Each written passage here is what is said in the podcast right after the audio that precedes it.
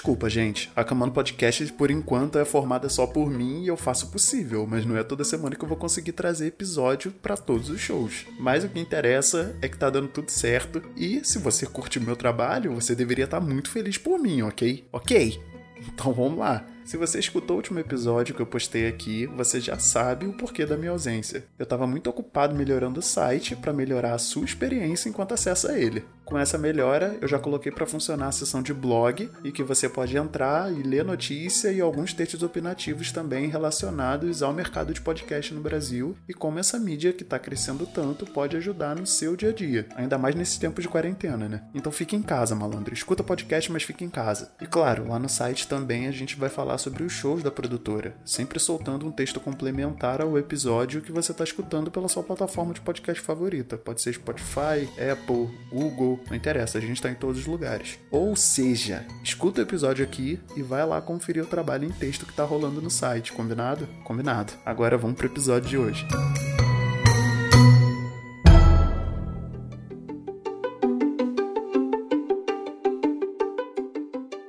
2020 é um ano que tá fazendo a gente parar para pensar e repensar muitos aspectos da nossa vida, né? Eu pelo menos tenho feito isso bastante e eu sei que depois que tudo isso passar, eu com certeza não vou mais fazer algumas coisas que eu fazia sem pensar antes da pandemia. Um exemplo disso é o meu consumo diário de redes sociais. Sério, você já parou para pensar quanto tempo você gasta por dia no Instagram? E antes da pandemia, o quanto você deixava de observar do mundo porque você estava olhando para baixo, passando o dedo pela timeline do Twitter ou do Facebook? Você já parou para pensar o quanto dessa ansiedade que você reclama todos os dias é proveniente das redes sociais? Pois é, nessa última semana eu tive uma descoberta muito legal. Enquanto eu estava passeando pela Play Store, eu me deparei com um app com uma proposta que a princípio eu achei meio sem sentido, mas eu resolvi experimentar mesmo assim. E por mais que esse episódio não seja patrocinado, ele se mostrou uma proposta tão legal que eu achei que vale sim um episódio inteiro. O nome do app é Slowly, e ele se vende como um app que te permite, aspas, encontrar amigos postais pelo seu smartphone, corresponder-se com alguém que compartilha de sua paixão, escrever uma carta e colecionar selos de todo todo mundo. Fale o que pensa, uma carta de cada vez.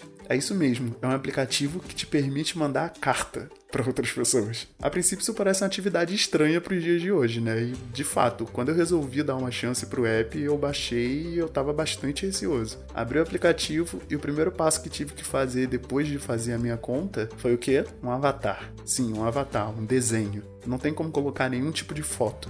A representação da sua persona no aplicativo, ela se dá por meio de modelos pré-formatados de olhos, de boca, de cabelo, cor de pele ou acessório. Eu achei isso de uma infantilidade sem igual, cara. Sério, me lembrou a época do Bud Poke do Orkut. Se você tá escutando esse podcast e pegou o áudio do Orkut, você sabe bem do que eu tô falando. A diferença aqui é que eu encarei uma espécie de Bud Poke em 2D com umas cores chapadas. Depois, bastou duas cartas trocadas para eu entender qual é realmente a proposta do aplicativo.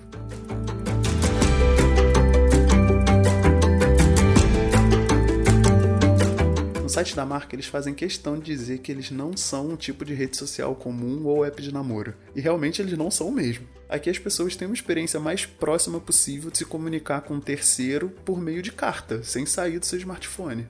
Funciona assim. Primeiro você diz pro app quais são os seus gostos e a partir daí você pode fazer com que o próprio app encontre uma pessoa que combine contigo ou você mesmo pode procurar manualmente por novos amigos. Daí você envia sua carta e espera chegar. É isso. Espera chegar a sua carta, no caso, não a resposta da pessoa. Quanto mais distante o seu destinatário tá, mais tempo a sua carta vai demorar para chegar. Isso pode parecer um ponto negativo, mas tendo a experiência de usar esse sistema, eu posso dizer que a gente acaba sendo mais prático conforme a gente vai formulando as nossas ideias. Se a pessoa te fez duas ou três perguntas, por que você vai responder com duas ou três mensagens separadas? Aqui isso não faz sentido. O negócio é você expor seu pensamento no seu texto. Seja sincero, as pessoas gostam disso. E quanto mais você elaborar o seu pensamento, mais as pessoas vão gostar de conversar contigo. E como que eu sei disso? É justamente a ideia do seu avatar ser um desenho. Isso acaba sendo a melhor coisa do app. Não é nenhum tipo de imagem forçando nenhum estereótipo ou preconceito da cabeça de quem está te vendo. No Slowly, as pessoas não mostraram interesse em saber se eu era alto ou baixo, gordo ou magro, branco ou preto. Elas querem saber com que eu trabalho, quais são os meus gostos, se eu tenho animal de estimação, minha visão de mundo. Isso realmente me fez sentir acolhido no app. Eu recebi mensagem de bem-vindo, porque eu tinha colocado na minha descrição que eu era novo e ainda não sabia como funcionava. E eu recebi também até mensagem de preocupação, quando eu falava que eu faço parte do grupo de risco da Covid-19.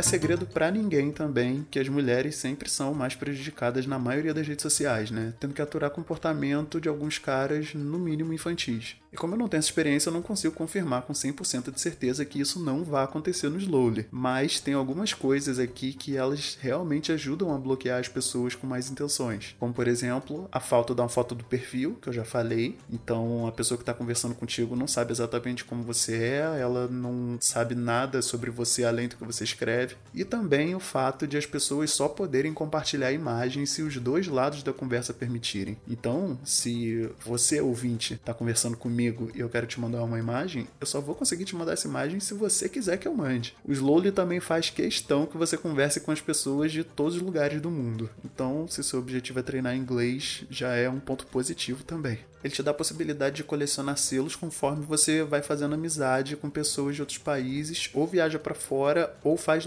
durante épocas festivas também. Uma das minhas grandes dificuldades com o Slowly ainda é me afastar da ideia de que as mensagens não são compartilhadas instantaneamente. Então, quando eu menos percebo, eu já tô pegando o celular para checar se a pessoa respondeu e na verdade a minha carta ainda nem chegou lá. Mas isso é realmente bom, cara, porque força a gente a dar mais valor ao que a gente lê e ao que a gente escreve. Todo mundo que conversou comigo no aplicativo sempre foi muito simpático e se mostrou interessado em saber o que, eu tenho a dizer. E isso afasta a plataforma da comparação que a gente sempre faz entre Facebook e Twitter, por exemplo, para saber qual que é a mais tóxica. Até o momento eu ainda não presenciei nenhuma pessoa tóxica no Slowly. Tem normalmente aquelas pessoas que a conversa não engrena, mas isso é normal na vida, não só no aplicativo tem pessoas que simplesmente a conversa não, não anda, mais desrespeito até o momento nenhum. Inclusive, várias mulheres começaram conversa comigo, o que é um pouco mais difícil de acontecer em outras plataformas, justamente por conta dos problemas que a gente comentou aqui antes, né?